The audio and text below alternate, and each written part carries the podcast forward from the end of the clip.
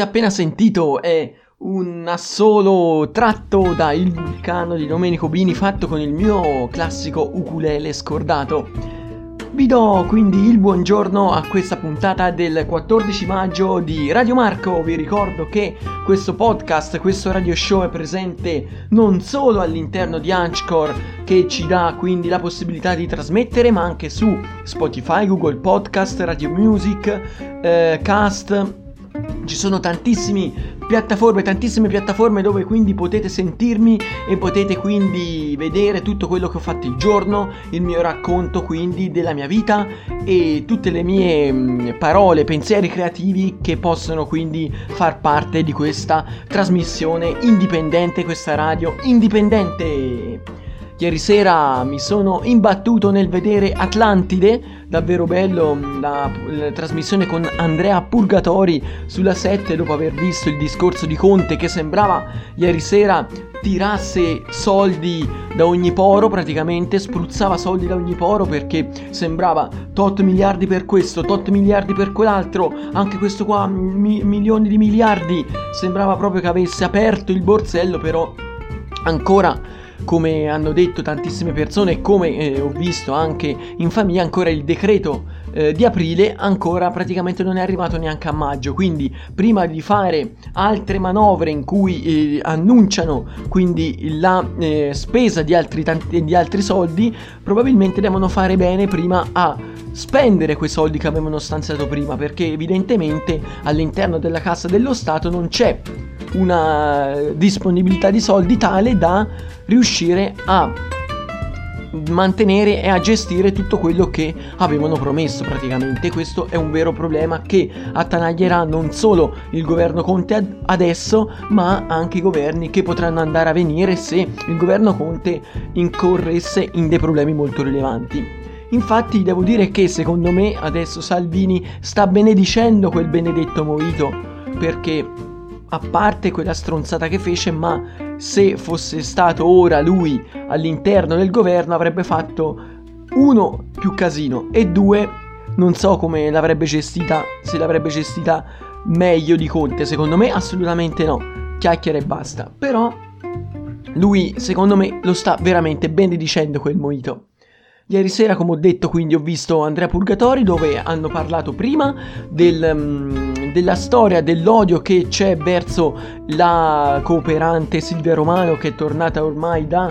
tre o quattro giorni a casa e ha suscitato indignazione, tra virgolette, per il suo abito islamico e per tutti i, mm, i, titoli che sono stati quindi affibbiati a lei, affiliati all'ISIS, ehm, poi una neoterrorista come ha detto incredibilmente il eh, parlamentare della Lega Nord ieri mattina Andrea Pagano, dopo si è anche scusato ma comunque ha dato della neoterrorista a questa povera ragazza che è rimasta segregata praticamente un anno e mezzo nelle mani dei rapitori e non nelle migliori condizioni, anzi. E mh, mm, oltre a quello, poi ieri sera, sempre lo stesso conduttore ha presentato due che di sequestri mh, conoscono molto bene, ovvero Giuliana Sgrena, ovvero l'ex inviata del manifesto che fu rapita nel 2005 per circa un mese e fu liberata nel mese di maggio anche lei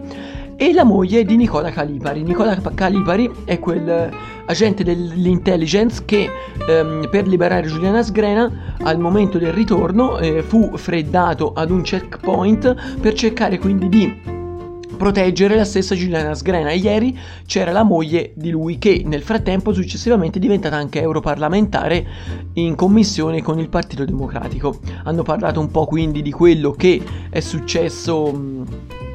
a, che è successo quindi ehm, a suo marito eh, e eh, della prigionia di Giuliana Sgrena stessa e poi eh, il conduttore ha mandato la linea ad un film, un film molto bello, ora andremo a vedere quindi come sarà andato anche in termini di ascolto con l'angolo dell'Auditel, ma che ha, que- ha quel classico finale aperto. Io odio i film, lo dico pubblicamente, che hanno il finale aperto perché un film deve avere un finale aperto dove non si sa cosa finisce e ha un finale a interpretazione? Cazzo! Infatti,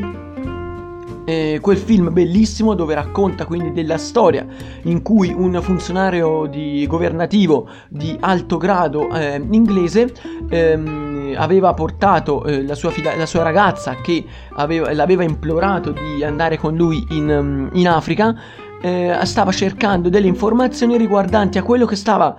cercando e trovando di notizia la sua eh, ragazza stessa che fu imprigionata tramite un gioco di potere, un incastro e vari tradimenti. E lui scoprì che eh, stava all'interno del film ehm, avvenendo eh, una truffa vera e propria, ovvero stavano facendo dei test per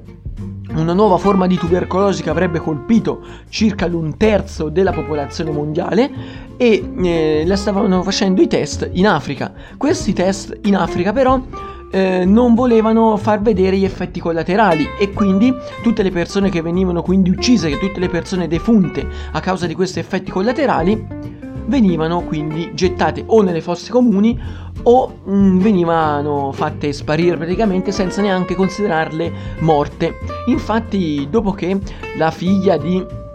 il figlio presunto eh, della coppia tra il funzionario governativo e la, e la ragazza che è stata ehm, uccisa, eh, presa in ostaggio, ehm, avevano fatto un figlio che però era nato, credo, senza vita, lei aveva preso come eh, persona, come ehm, bambina, un'altra che proveniva da una ragazza che era morta a causa di questi test, anche se il funzionario gov- governativo all'inizio non lo sapeva. Quindi è una storia abbastanza toccante, ma alla fine lui, nel mentre stava cercando di trovare tutte le informazioni riguardo ai sequestri governativi, riguardo a questo tipo di operazione con eh, la... Ehm, eh, con questo tipo di farmaco anti quindi eh, tubercolosi ha scoperto quindi delle cose incredibili anche eh, riguardo al governo, ma poi praticamente non è andato avanti, è rimasto lì un po' a interpretazione. Sono cose queste che davvero odio, che non mi piacciono per niente. Diamo ora la linea quindi al ragazzo dell'Auditel che ci dà le principali informazioni riguardanti gli ascolti che sono stati fatti ieri sera in tv. Vai ragazzo dell'Auditel, siamo pronti ad ascoltarti. Buonasera a tutti, ascolti dell'Auditel della serata del 13 maggio 2020, un mercoledì. Stanotte al Museo Egizio di Rai 1, trasmissione interessata una media di 2.849.000 spettatori con 11,7% di share. Sister Act, una svitata in abito da suora su Rai 2, 2 milioni e 20 spettatori, 7,6% di share. Chi l'ha visto su Rai 3? 2.271.000 spettatori con lo share del 9,3%. Stasera Italia Speciale su Rete 4 1.346.000 spettatori con il 4,1% di share. Tu sì che vales su canale 5 la replica 3.666.000 spettatori pari al 18,9% di share. Rogue One a Star Wars Story su Rai 1 1.216.000 spettatori con il 5,1% di share. The Constant Gardener, la cospirazione sulla 7, 1.147.000 spettatori con uno share del 4,1%. Su TV8 e sul canale 9, ex 643.000 spettatori 2,5% di share e tutto il mondo fuori su 9 185.000 spettatori con il 0,8% di share. Eccoci qua, abbiamo sentito quindi il ragazzo dell'Auditel che ci ha fatto vedere quindi gli ascolti, c'è stata la replica di Tuziche Vales, mentre i talk show generalisti, ad esempio su Rete 4, hanno fatto abbastanza poco, infatti come termini di ascolto ha ottenuto uno share davvero misero basso. Quindi oggi, guarda, eh, ieri sera mi sono allenato eh, mi sono anche un po' riposato, ero abbastanza stanco ieri perché ho fatto una corsa il giorno prima abbastanza sfiancante, infatti due volte che vado a correre dopo marzo e sono veramente stanco, mi comporto molto meglio attraverso la bici, anche perché mi sono allenato sempre regolarmente con i rulli ogni 2-3 giorni attraverso sessioni di 40 minuti di rulli dove facevo 10 minuti, poi 20 minuti dove ogni 5 minuti facevo 2 minuti di scatti con un rapporto maggiore e altri 10-13 minuti di riposo e poi invece e poi facevo altre giornate dove comunque mi allenavo abbastanza e quindi ora sono intenzionato quindi a continuare anche a questo allenamento con la bici e sono pronto per andare stamani a Rimbocchi se il tempo me lo concede in genere rimbocchi lo facevo in, un minu- in un'ora, in un'ora e sei con la bici da strada, ora ci metto un'ora e nove, un'ora e dieci, ma comunque la media non è neanche male. Le altre volte andai, mi ricordo a Rimbocchi circa una settimana fa, andai anche con la GoPro e registrai tutto perché con la GoPro ho comprato il supporto e attraverso il supporto ora posso andare quindi anche a realizzare dei video molto belli mentre faccio sport perché è una cosa che mi piace davvero anche se il timelapse della GoPro eh, impostato su default è veramente veloce quindi dovrò in post produzione far calare la velocità.